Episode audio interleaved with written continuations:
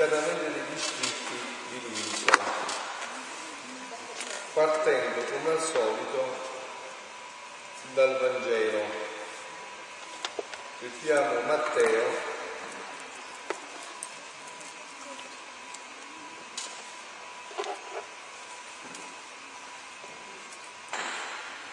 Trentadue, ventiquattro, trentadue, trentacinque. Ecco qua. Partiamo da questo brano di Matteo, dal fico comprenderete la parabola. Quando il suo ramo diventa tenero e produce le foglie, sapete che l'estate è prossima.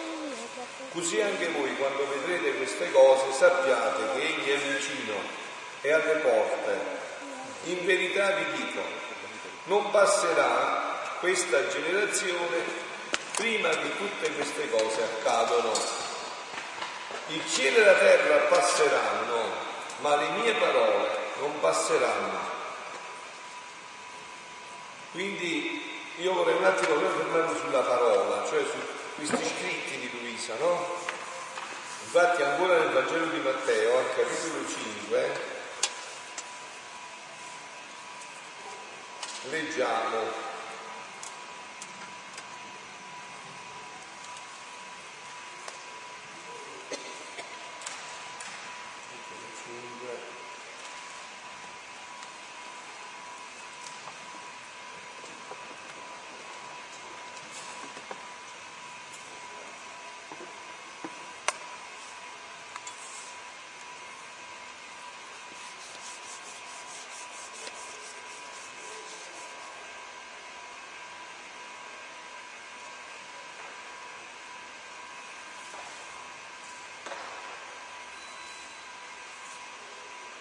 Allora, prendiamo un attimo proprio a modello questo fatto che ha detto Gesù dove abbiamo letto nel capitolo 24. No? Il cielo e la terra passeranno, ma la mia parola non passeranno.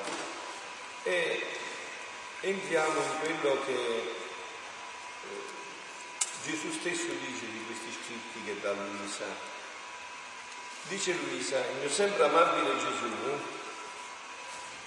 mi faceva vedere il reverendo padre, sta riferendo a Sant'Annibale Maria di Francia, che deve occuparsi della stampa degli scritti dell'adorabile Gesù sulla volontà di Dio. E Gesù, mettendosi a lui vicino, gli diceva, figlio mio, il titolo che darai al libro che stamperai sulla mia volontà sarà questo, il regno della mia volontà in mezzo alle creature libro di cielo, il richiamo della creatura all'ordine al suo posto nello scopo per cui fu creata da Dio. Vedi, dice Gesù, anche il titolo voglio che corrisponda alla grande opera della mia volontà. Voglio che la creatura comprenda che il suo posto assegnatole da Dio è nella mia volontà. E fino a tanto che non entri in essa sarà senza posto, senza ordine, senza scopo, sarà un intruso nella creazione. Va bene, già su queste parole mi potete fermare una settimana, ma io voglio cercare di entrare un po' più profondamente oggi negli scritti, no con voi. Allora, vi voglio prendere due passi. Il primo è nel volume 20, 30 gennaio 1927. Perché Gesù non scrisse voi sapete che Gesù non ha scritto niente, vero? Perché Gesù non scrisse? E dice in questo passo Gesù, stavo pensando tra me che il dolce Gesù mi ha detto tante volte che io dovevo imitarlo in tutto, eppure lui non scrisse mai. Una sola volta, dice il Vangelo, che scrisse, domanda, quando è stato? Bravo. Una sola volta disse che scrisse, ma neppure con la penna, ma col dito. Invece per me, per me vuole che scrivo, sicché mi vuole far uscire dalla sua imitazione. Lui non scrisse affatto e io devo scrivere tanto. Ora mentre ci ho pensato, è venuto da grazioso bambinello che mettendosi nelle mie braccia ed avvicinando il suo volto al mio ha detto, figlia mia, dammi i tuoi baci ed io ti darò i miei. Onde dopo averlo baciato varie volte, lui mi incitava a baciarlo ancora e poi mi ha detto, figlia mia, vuoi sapere perché io lo scrissi? Allora la dinamica, vorrei sapere un attimo qua chi di voi legge questi scritti, per così chi li conosce, alzate la mano. Cioè che significa che li conoscete? Che cosa avete letto? Ditemi un po'. Avete letto? Le, le, ecco, però non gli scritti, quelli Ecco, appunto. Quindi adesso allora entriamo un po' più direttamente, così vi innamorate di questi scritti e non fate altro che leggere questo dopo. Se vi innamorate vedrete che allora quindi che cosa succede qua? Qual è la dinamica? È Gesù stesso che suscita le domande dentro Luisa, perché sono domande che interesserebbero poi a noi, capito? È Gesù che glieli muove dentro. Allora, questa domanda è questa, molto chiara. Luisa ha fatto appena la seconda elementare, però è intelligentissima, non è scemandona, è sveglia. E gli chiede Gesù, ma tu mi hai detto che io ti devo imitare in tutto. E, e com'è possibile che tu non hai scritto mai e a me mi stai facendo scrivere giorno e notte? Qua siamo, vi ho detto, al volume 20, è il 1927. Luisa inizia a scrivere, diciamo, metodicamente, tutto per ordine della Chiesa, dei confessori, il 1899 mi pare, sono già 30 anni che quasi che scrive e sta scrivendo allora dice Gesù, ma come mai tu hai detto che mi volevi fare imitarti in tutto e adesso mi dici che io devo scrivere tutta questa roba, tutto questo per po' di roba. Quindi è molto interessante il problema, coinvolge poi tutto la risposta che dà Gesù. Figlia mia, vuoi sapere perché lo scrissi? Perché dovevo scrivere per mezzo tuo qua l'espressione è forte, è vero, non si può scherzare più. Se voi ci credete, come ci credo io, quindi vuol dire che qua è serio, non c'entra più Luisa. Allora vi rileggo, figlia mia vuoi sapere perché non scrissi? Perché dovevo scrivere per mezzo tuo? Già, serio il fatto no, come dici tu? Ogni Vangelo l'ha scritto. Ah, è serissimo il fatto perché io devo scrivere per mezzo tuo. Sono io che animo la tua intelligenza, che ti imbocco le parole, che do modo con la mia mano la tua per farti tenere la penna e farti vergare le parole sulla carta. Allora io sono partito con l'antifona d'ingresso leggendovi che cosa diceva Gesù, cioè Gesù diceva anche Gesù diceva anche che, come avete sentito, addirittura il titolo ha voluto che fosse chiaro, fosse dato da lui. E già il titolo dice tutto. Il titolo è Il regno del fiat, del Padre nostro. Fiat è la parola che c'è dove? Nel Padre nostro. Sono tre fiat principali nella Bibbia. Il primo fiat e là, all'inizio della creazione, fiat lux, e si fece la luce, cioè Dio disse e si fece la luce, vero? Il secondo fiat, dov'è? Chi lo dice? Eh, la Madonna, no? Madonna, il secondo fiat è quello della Madonna che dice cosa? Fiat mi secundum verbum tuo. Si compie, avvenga in me secondo la tua volontà e quindi Dio si fece carne. Il terzo fiat, che è corona sia della creazione che della redenzione, che completerà la creazione e la redenzione, è fiat voluntas tua sicut in cielo e in terra, sia fatta la tua volontà come in cielo così in terra. Allora Gesù gli dice, il titolo che dare a questi scritti è il regno del fiat, quindi che la volontà di Dio si faccia qua, come si fa là. No? Tito si in mezzo alle creature. quindi qua sulla terra. Poi nel cielo ci scriverai libro di cielo. Quindi vuol dire che in questo libro non c'è niente di terra, se è di cielo è di cielo, la terra non c'è. E poi il sottotitolo sotto, che è la cosa ancora più importante, il richiamo della creatura all'ordine, al posto e allo scopo per cui fu creata da Dio. Quindi voi se non conoscete questi scritti, non sapete qual è il vostro posto, l'ordine e lo scopo per cui Dio ci ha creati. Quindi si girerà sempre a vuoto. Mm? si potranno fare tante cose, ehm, preghiere di guarigione, tante situazioni, ma si resterà sempre senza scopo, perché non si capirà perché siamo stati creati. Infatti vi ricordate come vi ho letto adesso qua nel, nel primo passo del titolo? Vi ho letto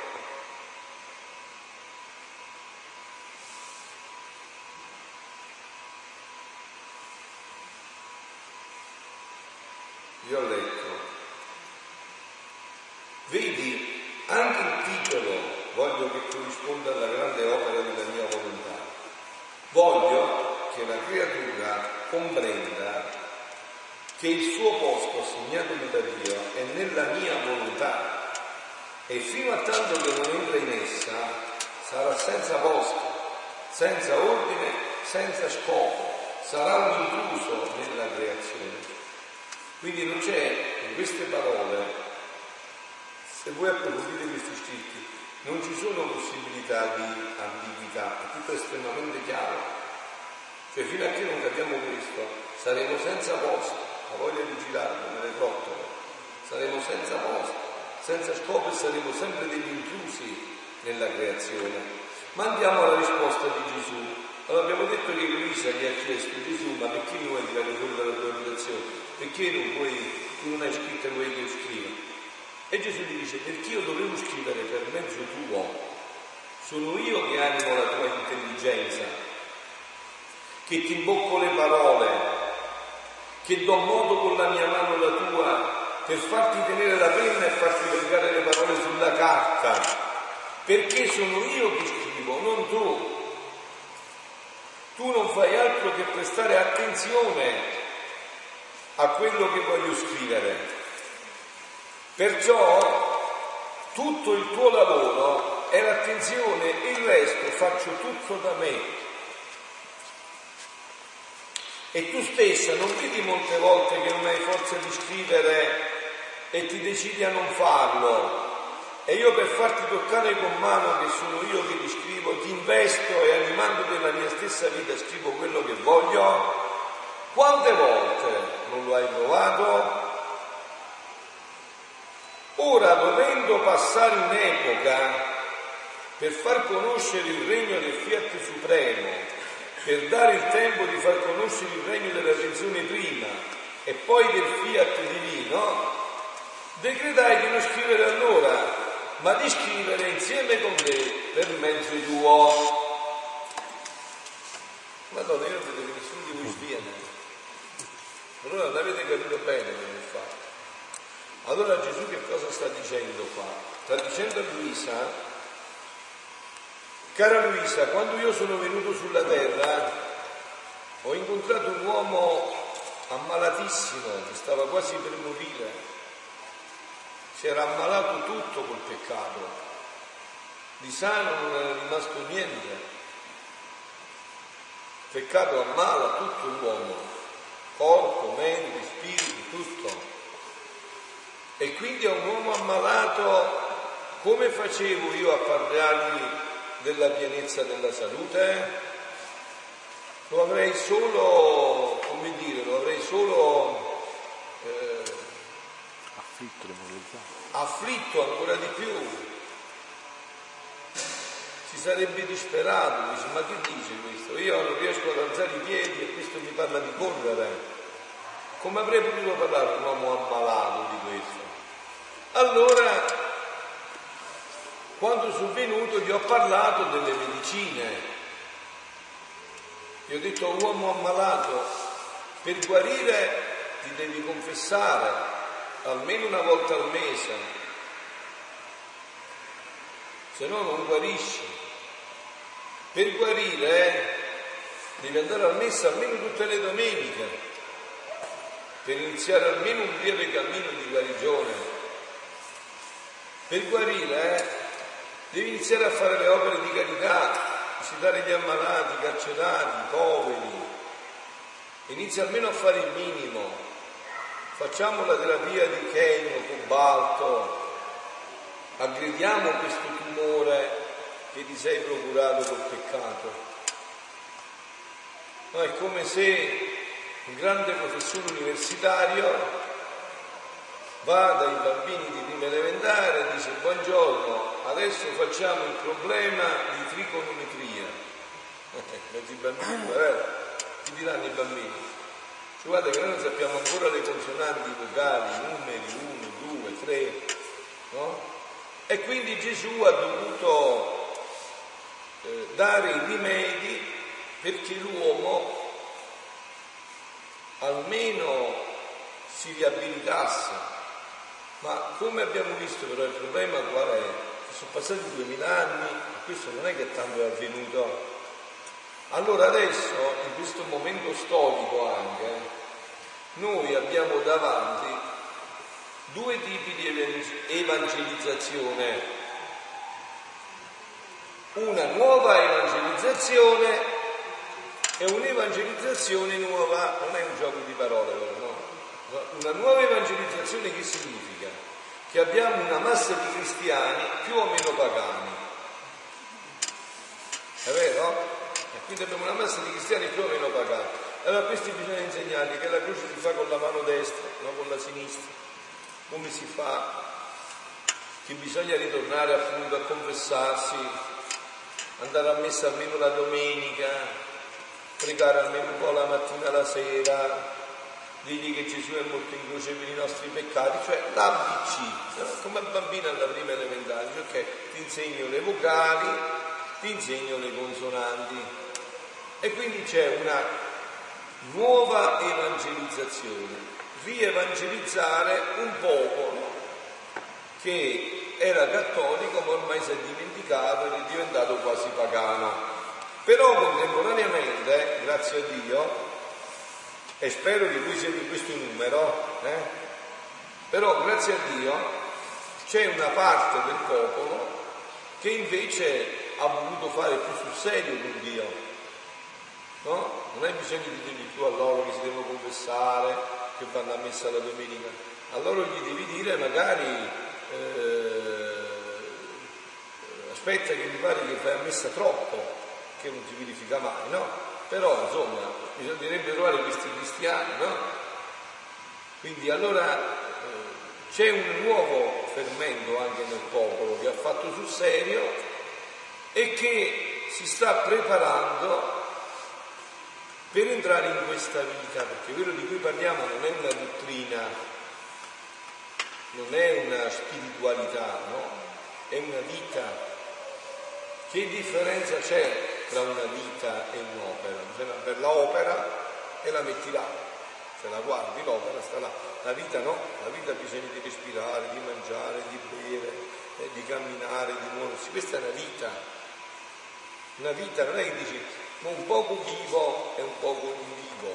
Una vita vive sempre, ha bisogno continuamente di respirare, di nutrirsi, di muoversi e questa è una nuova vita che Dio vuole dare all'umanità. Allora Luisa gli sta dicendo, guarda Luisa, quando io sono venuto non potevo parlare di quello a cui sto parlando a te, non potevo parlare di questo era impossibile e mi ero riservato di farlo a te, con te, di farlo attraverso te. Ed eravamo noi a questo punto dove stavamo dicendo proprio questo.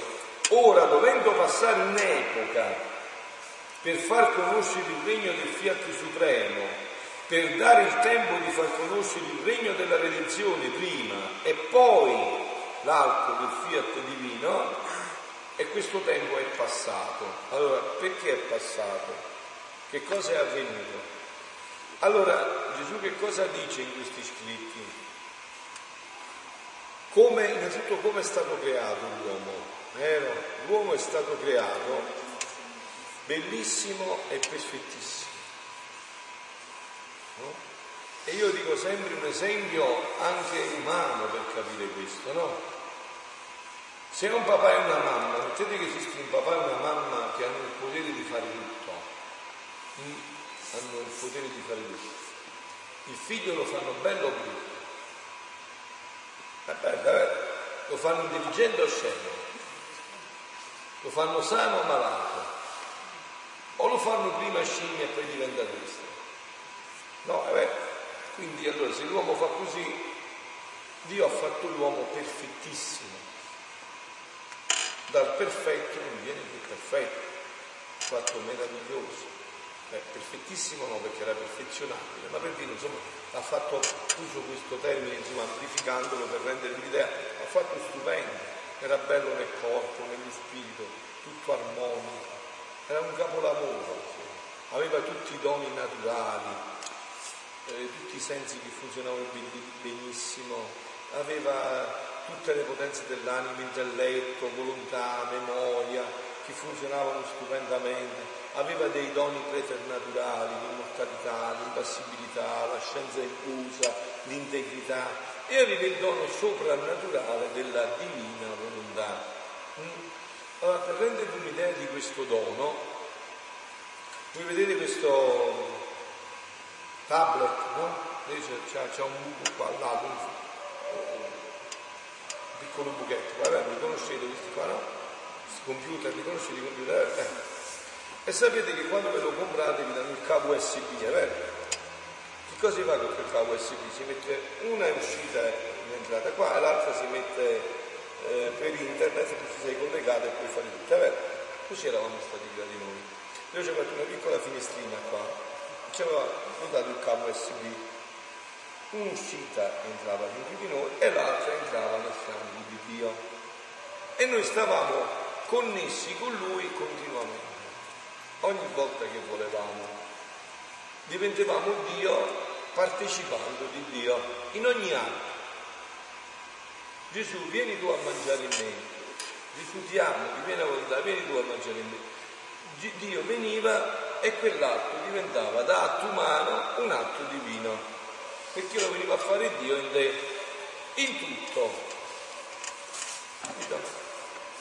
Cioè, mentre tu scopavi casa, dicevi Gesù, vieni tu a scopare in me. E Gesù veniva. E quell'atto era un atto divino.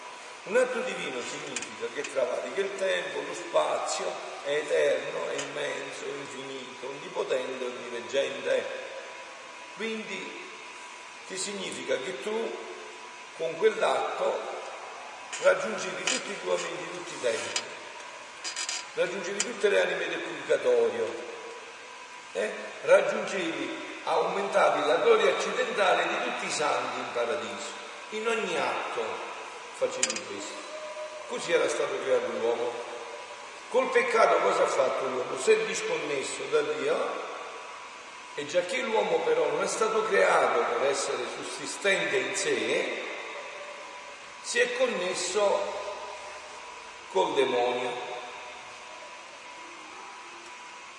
e le conseguenze le conoscete, vero? Le conoscete, le vedete ogni giorno, no? Ecco, le conseguenze sono queste. Però che cosa era successo anche? Che da quel momento di questo dono della divina volontà nessuno più sapeva niente. Adamo ne aveva perso memoria e nessuno più sapeva niente. Adesso voglio farvi una domanda.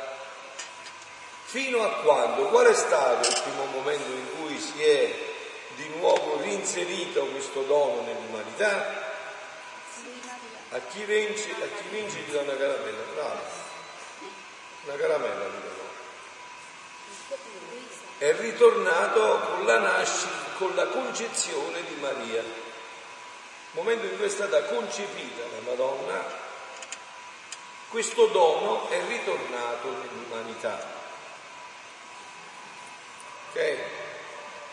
Quel momento è ritornato nell'umanità e gli unici che dopo Adamo ed Eva sono vissuti con questo dono sono stati chi? Gesù e la Madonna. Mm? Però vi ho detto già perché non le potevano parlare. Se voi vedete che è ancora difficile, difficilissimo parlarne dopo duemila anni, pensate allora, insomma, no? Quindi non ne hanno potuto parlare. E allora Dio che ha fatto? Ha aspettato altri 1865 anni, quando è nata Luisa. Luisa è nata il 23 aprile del 1865 a Corrado, provincia di Bari. Questa creatura è nata proprio per questo, perché Gesù poi gli avrebbe dovuto parlare di questo dono della divina volontà. Tanto è vera che l'ha tenuta segregata per 82 anni quasi, di cui 62 sempre a letto e 19 in semiletto, per parlargli sempre il fine era questo dono, tutto era un preparativo, tutto era una... per esempio se voi leggete i primi dieci volumi, vedrete che Luisa eh, fa tutto il percorso mistico che ha fatto Santa Teresa d'Avila, San Giovanni della Croce, i grandi santi della cristianità. Ma poi a un certo punto c'è uno spaccato completamente nuovo che non ha conosciuto nessuno. Voi conoscete in italiano la parola nessuno? Nessuno vuol dire nessuno. Quindi né San Francesco, né Sant'Antonio, né Padre, nessuno. Gesù ne ha parlato solo a questa creatura a questa creatura gli ha parlato di questo dono della divina volontà. Quindi allora ripercorriamo questo passaggio che già ho fatto altre volte. Quindi quando l'uomo è stato creato, è stato creato bellissimo, stupendo.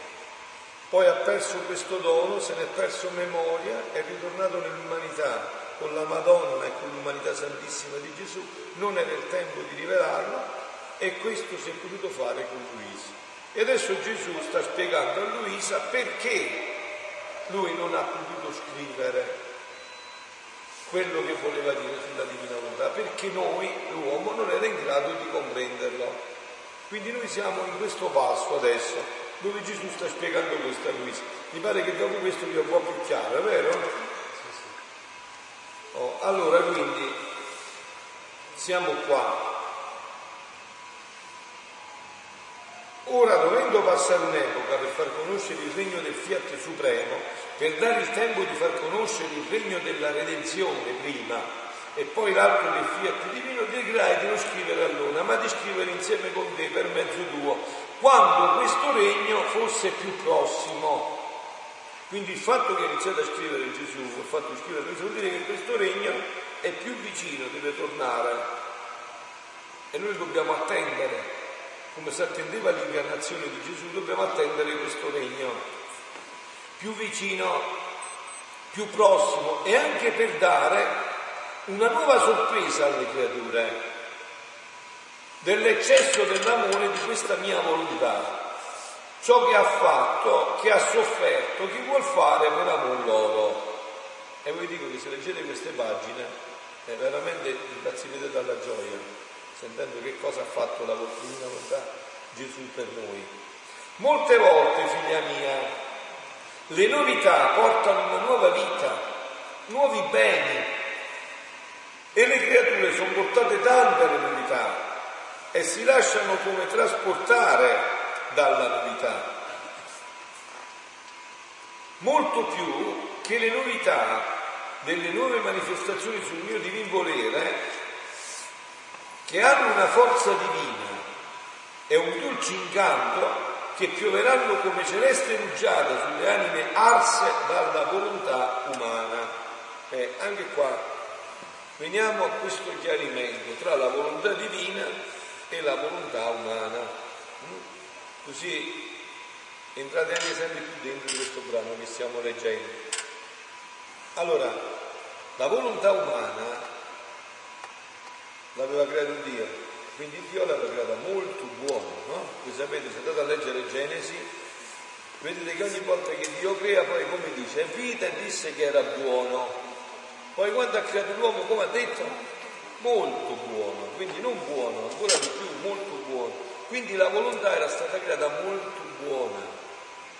La volontà umana è una potenza spirituale, piccola, infinitesimale, un atomo in risposta alla volontà divina, ma è una potenza spirituale. E qui come potenza spirituale si poteva connettere, come vi ho detto, con la potenza spirituale di Dio. Quindi un piccolo atomo che si connetteva con il tutto.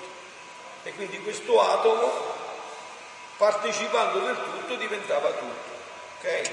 Quindi la volontà umana era un dono ed è un dono enorme, più bello, no?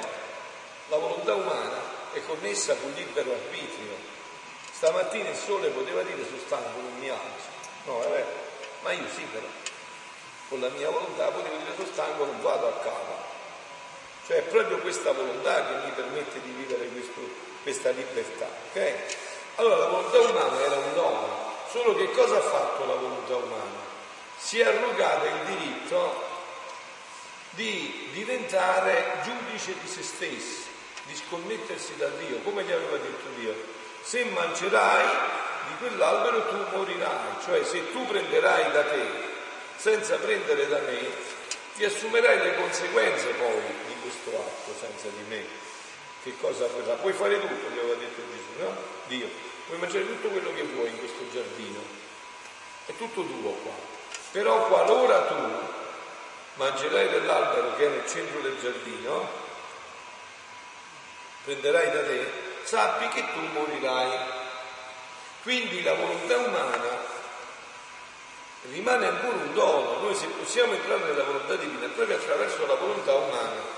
Immaginatevi questa immagine che Gesù stesso porta in questi scritti, perché tutto quello che vi dico io lo prendo da questi scritti, non è che lo, è un'idea mia, cioè vuol dire non sono esempi miei, sono presi qua, no?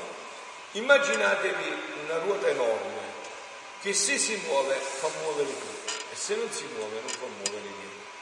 Immaginatevi una ruota enorme che si muove e mette in moto la creazione. Il cane abbaia, il gatto miagola, l'uccello cinguetta, l'albero fiorisce, ok? Quindi tutto dipende da questa ruota. Quando questa ruota arriva all'uomo, non avviene così. Questa ruota gira, ma l'uomo ha la sua ruota e può dire voglio girare insieme a questa ruota o voglio girare al contrario. Non voglio girare come dice questa ruota, voglio girare come dico io. Questa ruota mi dice che l'aborto è un delitto e io dico no, l'aborto è un diritto. Da delitto, diritto mi arrogo io il diritto. È facile, vero? È chiarissimo. Quindi questa volontà invece era stata creata per girare all'unisono con questa volontà enorme, infinita, immensa, e di partecipare di tutte le gioie, la felicità, la bellezza, lo splendore di questa volontà. Questo meccanismo è stato rotto con il eh? Eh, con il peccato. Voi avete paura solo di questo male o avete paura di altri mali? Gli altri mali non fanno tanto, sapete? L'unico vero male questo, è il peccato. Questo è l'unico vero male. Tutti gli altri mali sono mali per derivazione, ma questo è il male. Il male di cui dovremmo aver paura, più della peste, è il peccato. È il peccato che ha rovinato tutto questo disegno. Ma cosa è avvenuto però? Che Dio non ci ha lasciato così, vabbè. No? Non ha detto come avrei detto io, è venuto la bicicletta, adesso pedalare, no? Ci è venuto infinitamente incontro un suo figlio. E questa è la redenzione, cioè vi ho detto è venuto prima a darci le cure, no? Noi ci siamo ammalati col tumore gravissimo del peccato e Dio ci è venuto a dare la cobaltoterapia, chemioterapia, vi detto già quali sono i sacramenti, eh?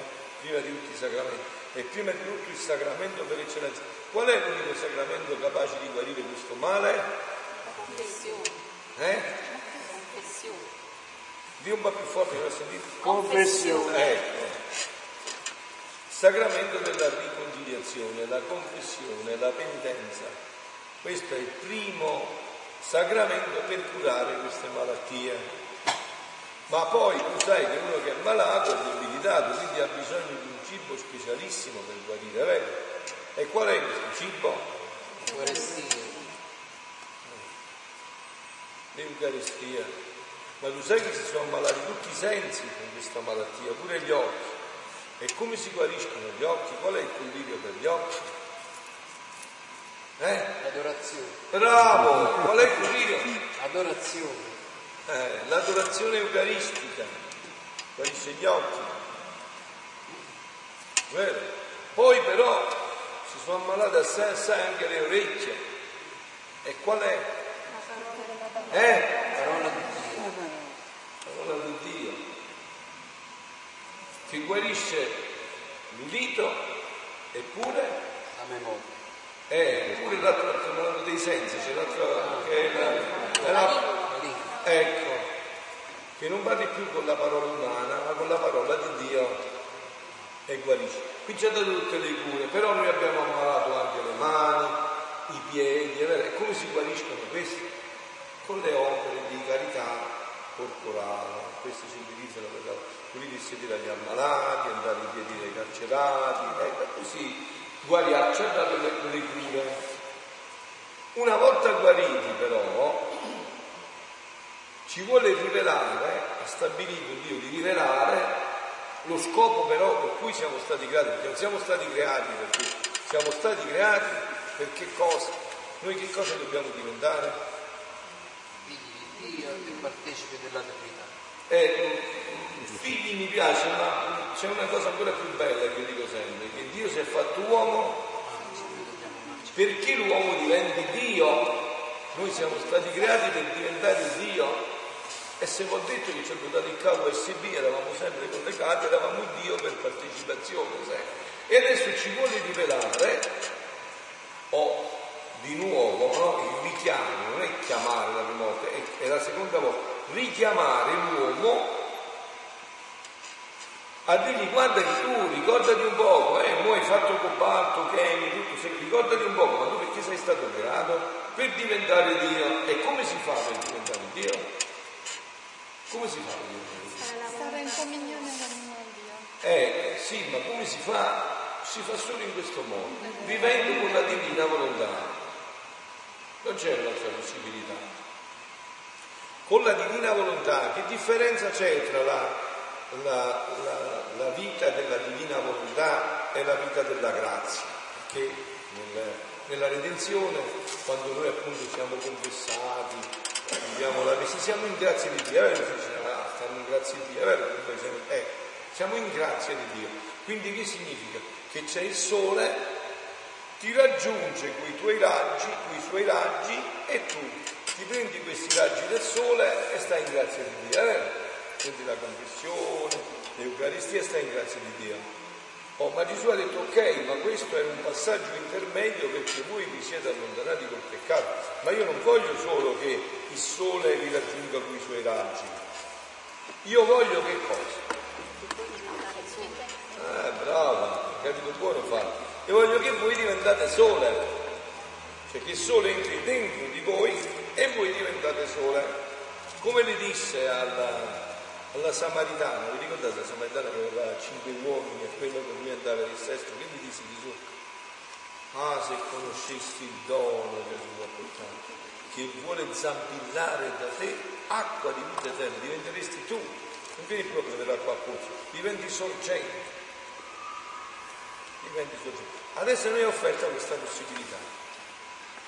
Diventare sole, non solo ricevere i raggi, ma diventare noi sole. Essere noi sole.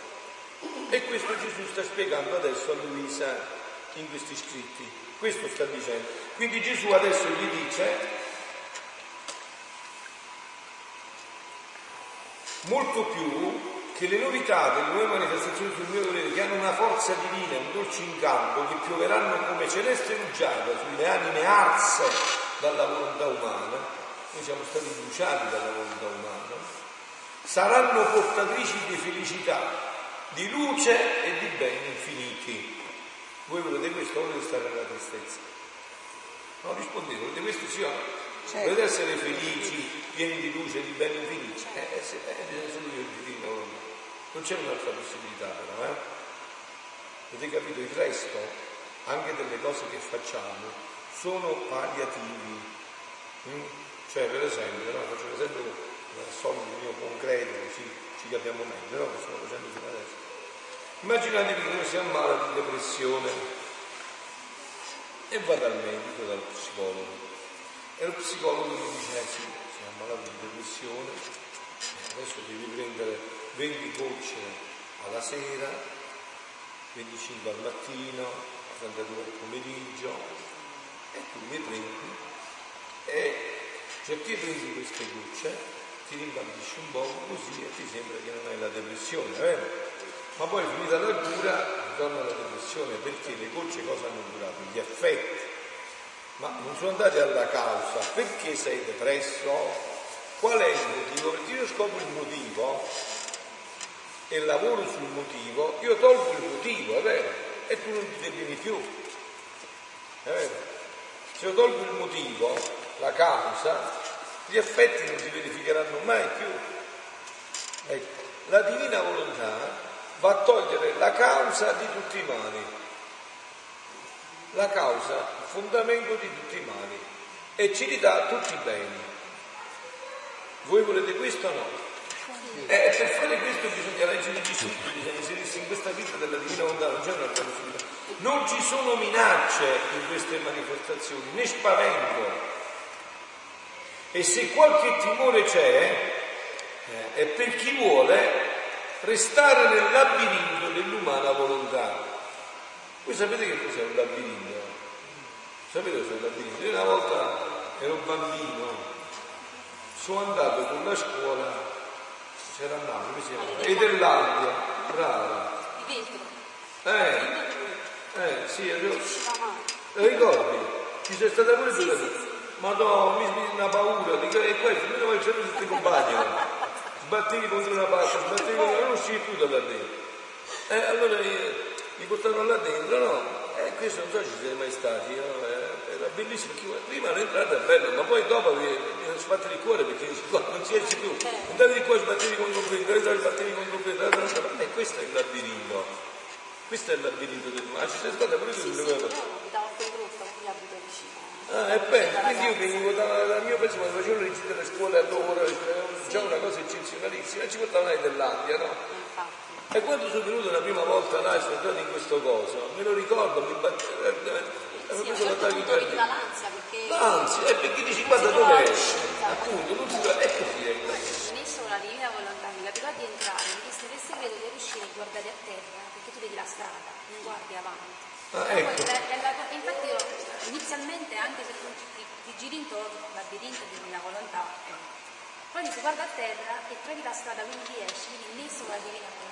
Appunto, cioè praticamente questo dice Gesù, quindi per restare nel dell'umana volontà. Ma poi in tutto il resto non si vede altro che l'ego, il linguaggio della patria celeste, il balsamo di lassù che santifica. Sentite che bello, santifica, divinizza e dà la caparra della felicità che solo regna nella patria beata.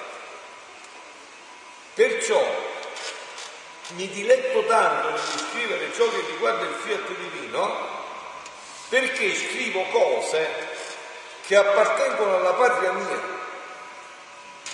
Sarà troppo perfido ed ingrato chi non riconoscerà in queste mie manifestazioni l'eco del cielo, la lunga catena d'amore del volere supremo, la comunanza dei beni del nostro Padre Celeste che vuol dare alla creatura e come volendo mettere tutto da parte, ciò che è passato nella storia del mondo, vuole incominciare un'era nuova, una nuova creazione, come se ora cominciasse la nuova storia della creazione. Capito Giampaolo? Perciò lasciami fare che ciò che faccio è di somma importanza. questo è un brano, sono tantissimi, adesso questo breve tempo posso soltanto toccarne uno. Passiamo a qualcun altro di questi brani.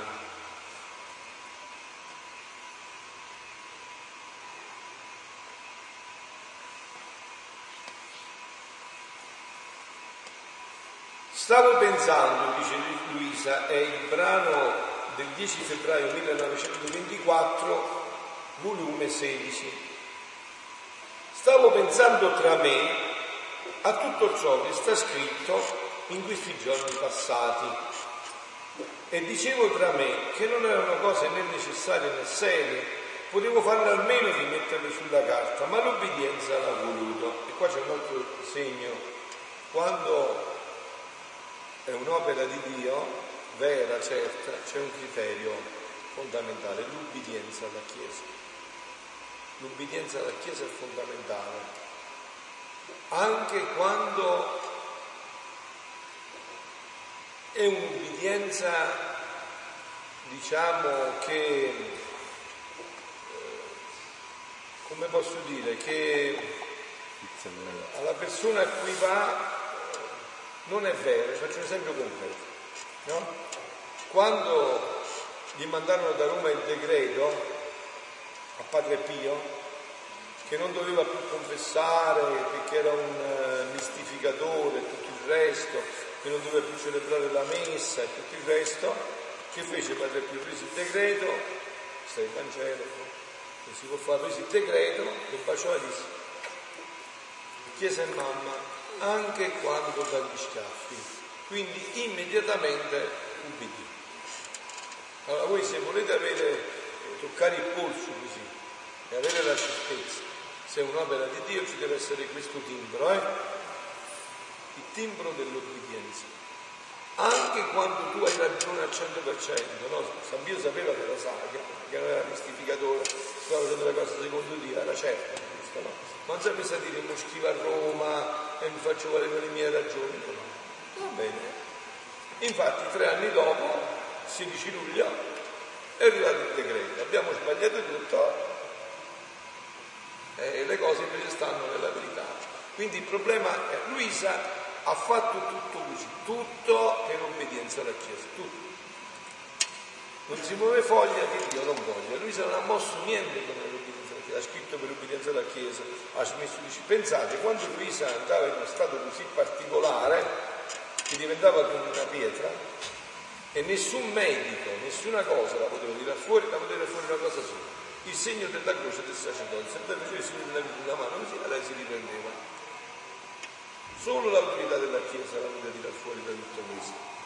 Quindi Luisa fa tutto per obbedienza, non si muove senza obbedienza. Voi guardate che ho dato un criterio, questi sono anche un po' eh, eh, direzioni spirituali, un criterio perché non siate presi per fesso. Quindi quando voi vedete che c'è questo, c'è sicuramente il dito di Dio. Quando c'è l'obbedienza, c'è sicuramente il dito di Dio. E qua Luisa, forte di questo, che è stata veramente un obbediente per, per eccellenza, dice, io non volevo scrivere, ma l'obbedienza l'ha voluta e io ero in dovere di dire il fiat anche in questo. Ma mentre ciò pensavo, il mio amato Gesù mi ha detto, figlia mia, eppure era tutto necessario per far conoscere come si vive nel mio volere. Non dicendo tutto, tu faresti mancare una qualità del modo come vivere in essi e quindi non potranno avere il pieno effetto del vivere nella mia volontà, come per esempio sull'abbandono del vivere nel mio volere. Se l'anima non vivesse tutta abbandonata nella mia volontà, sarebbe come una persona che vive in un sontuoso palazzo. E ora esce da una finestra, ora da un balcone, ora esce al portone, sicché la poveretta poco o di passaggio passa da qualche stanza. Sicché è così e non se ne intende né del regime, né del lavoro che ci vuole, né dei beni che ci sono, né di ciò che può prendere, né di ciò che può dare, sicché quanti beni ci sono, lei non se ne intende, perciò non li ama come lo dovrebbe amare, né fa quella stima che merita quel palazzo. Ora l'anima che vive nella mia volontà e non è del tutto abbandonata in essa, le riflessioni su di esse, le cure di se stessi, i timori, i turbamenti, non sono altro che finestre, balconi, portoni che si formano nella mia volontà, che uscendo spesso spesso è costretta a vedere e sentire le miserie della vita umana. E siccome le miserie sono proprietà sua e le ricchezze della mia volontà sono mie, si attacca più alle miserie che alle ricchezze, onde non prenderà amore né, e né gusterà che significa vivere nel mio volere ed essendosi formato il portone, un giorno o l'altro se ne andrà a vivere nel misero tuburio della sua volontà. Vedi dunque come è necessario il pieno abbandono in me per vivere nella mia volontà? Essa, la mia volontà, non ha bisogno delle miserie della volontà umana. La vuole la creatura vivere insieme bella come la uscita al suo seno. Bella come la uscita al suo seno. come hai detto? Bravo, bella come uscita al suo seno.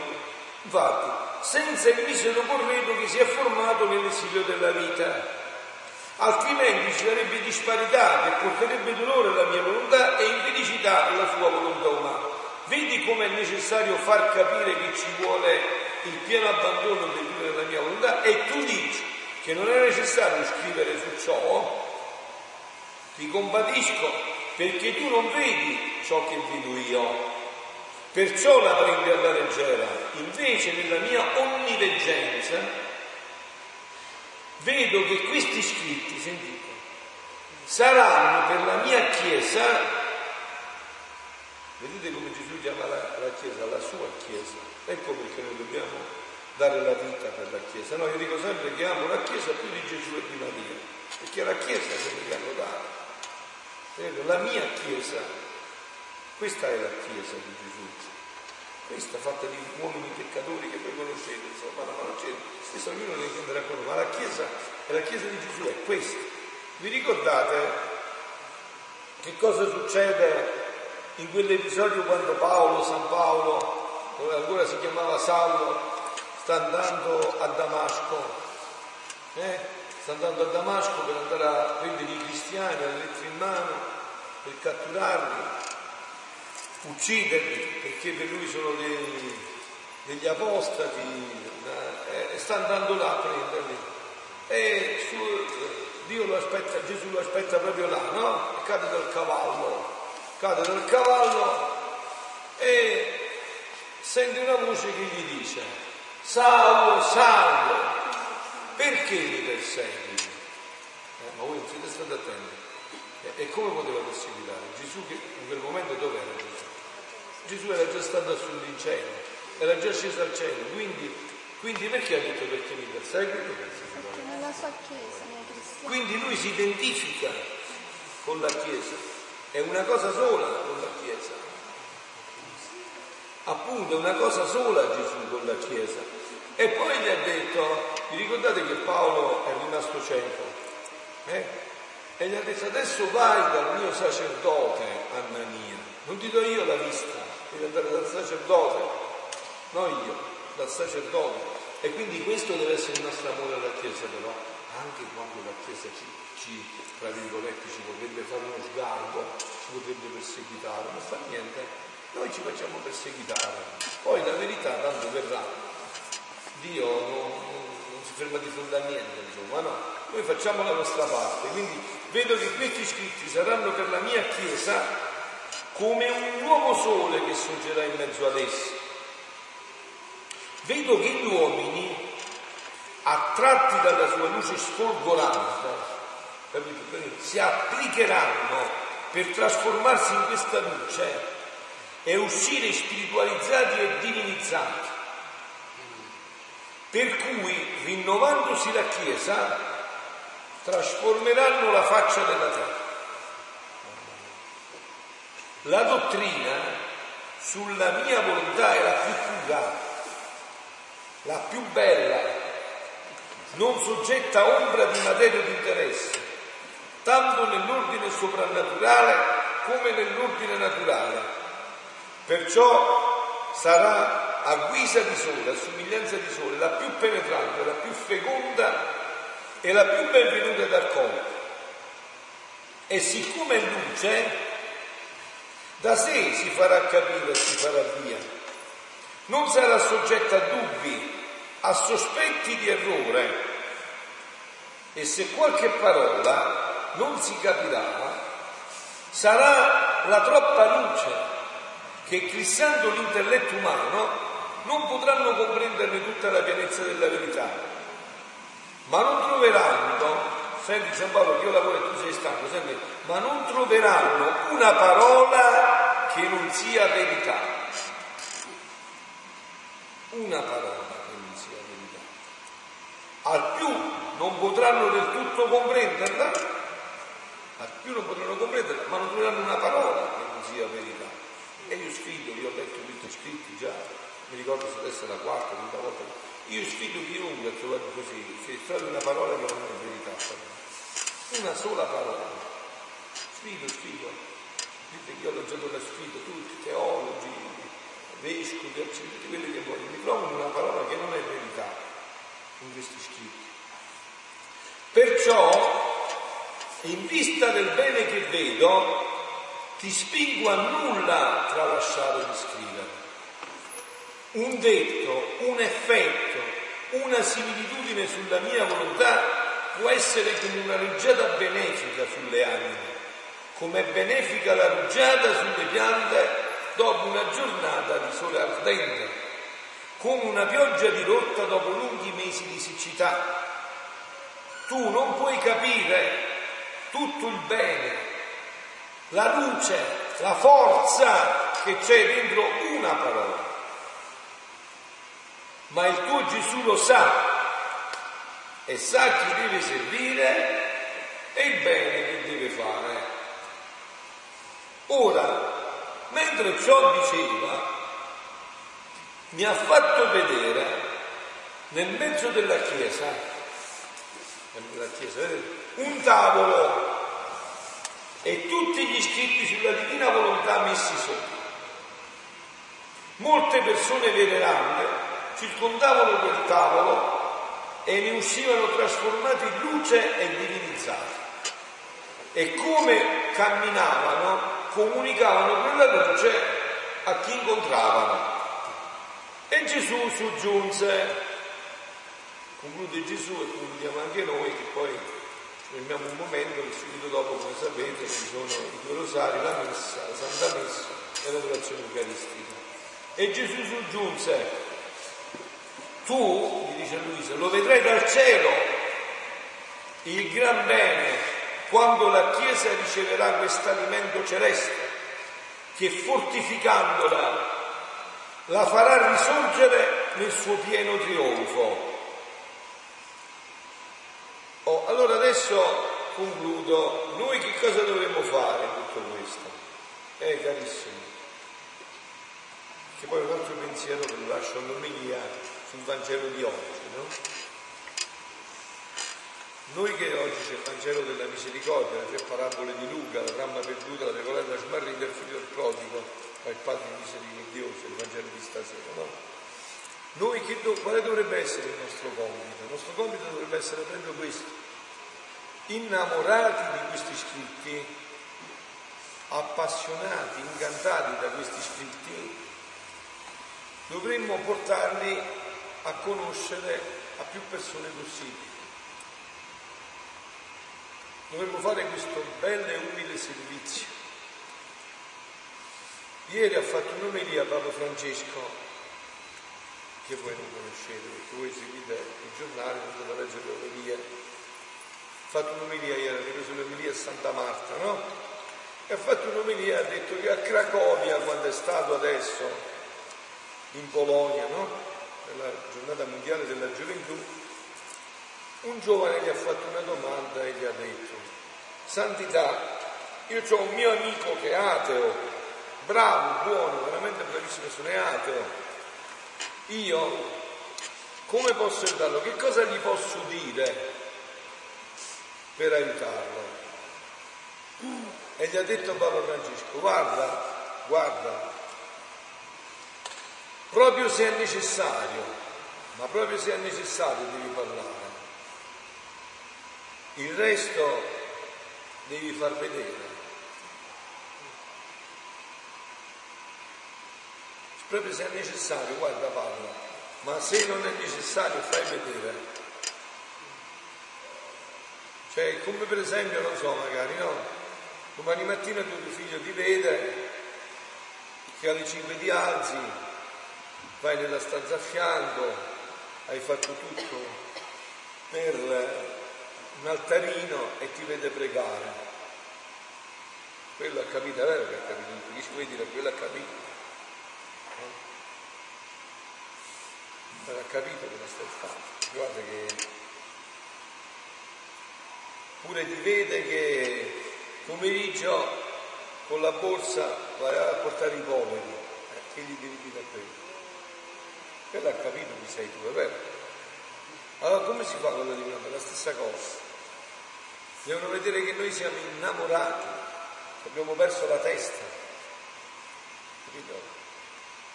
Quando uno è innamorato, come si dice, si vede pure dagli occhi, è vero? Si vede dagli occhi, ma uno è innamorato, eh, quello innamorato. E così è.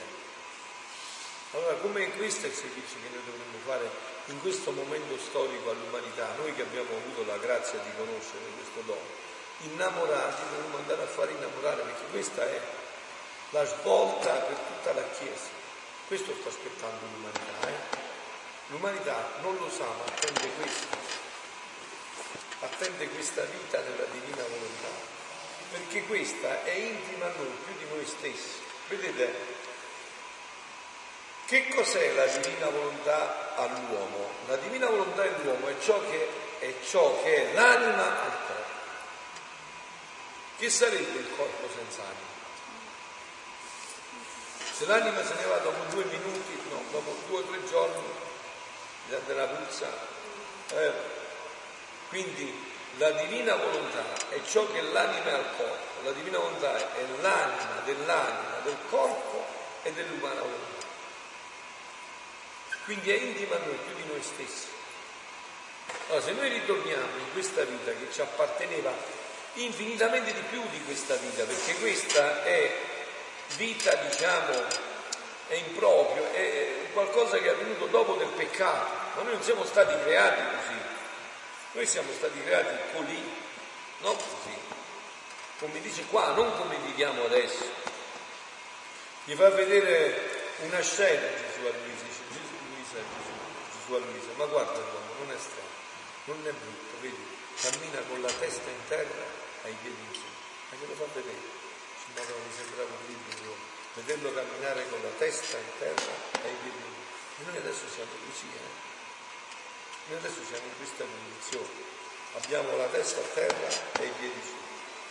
E Dio vuole attraverso questa grazia, questo dono, riportarci a questa vita.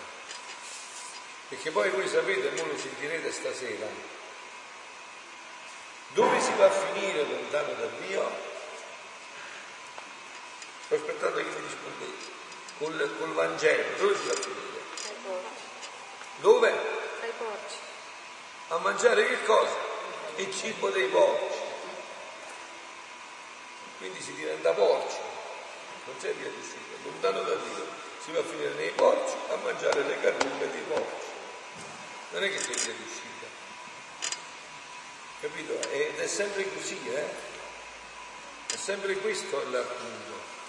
Allora invece Gesù ci vuole portare dove eravamo stati creati, altro che porci, il cibo dei porci. Dio, dicevano i padri della Chiesa, è una fissazione come pure la mia, pure la mia fissazione, è vero? Dio si è fatto uomo perché l'uomo si faccia Dio. E tutto questo grazie al fiat mi di Maria. Quel fiat mi avvenga di me quello che ti ho detto, ha ripermesso di nuovo all'uomo di diventare Dio. E questo è nelle nostre mani, in questi scritti, che come avete sentito non c'è niente di spavento, è tutto amore infinito. In questi scritti è tutto questo. È come Dio piange, brucia, arde dal desiderio che l'uomo gli ritorni così come era stato creato. Allora se noi ci innamoriamo di questo, non pensiamo ad altro. Ve l'ho detto, io ho un metro per capire se qualcuno si è innamorato di questi scritti, se l'ha detto. Se non pensa che ad altro. Insomma, voi avete fatto lo spirito nuovo. Quanti di voi sono sposati? Alzate le mani. Perché la maggioranza sono donne? Come ti chiami? Mena. Come si chiama tuo marito? Antonello. Ti sei innamorato, innamorato di Antonello senza conoscere. No, senza conoscerlo. Ti potevi innamorare se non lo conoscevi. Quindi devi conoscerlo per conoscere. E poi l'hai conosciuto e ti sei innamorato di più, è vero? Perché hai apprezzato quelle cose che prima non conoscendolo non vedevi. Quindi è fondamentale conoscere. E allora se non si conosce non si può innamorare di scritti. Cioè per innamorarsi di questi scritti bisogna conoscere. E, e dimmi la verità, quanto tempo sei, quanto tempo sei stata fidanzata con tuo marito? Eh, due o tre anni. E dimmi la verità, quando ti chiamava l'appuntamento e tu dovevi mangiare, saltavi il pranzo se dovevi andare all'appuntamento? Eh? Lo saltavi? Ah, Hai visto? E non ti preoccupavi che non mangiavi? Non ti preoccupavi che non... È vero, eri innamorato, quindi... E se lui ti diceva sempre eh, ti amo e poi dopo ti telefonava anche per telefono diceva tu eri contenta sempre di più. E non ti stancavi che ti diceva la stessa cosa. Ah, hai visto? Eh, non ti stancavi, eh? Ah, brava, non ti stancavi. Allora appunto il problema sta qua. Se noi viviamo così con la divina volontà, gli altri se ne accorgono. Io, precisamente da quasi delle poche uso io con la video. Sì, eh, mi dispiace perché siamo in pochi, vedete qua. Stanno un sacco di posti qua avanti. Tanto adesso abbiamo finito, voi siete arrivati all'ultimo momento, quindi se venite per partecipare alla messa. Stavamo giù, padre. Ah.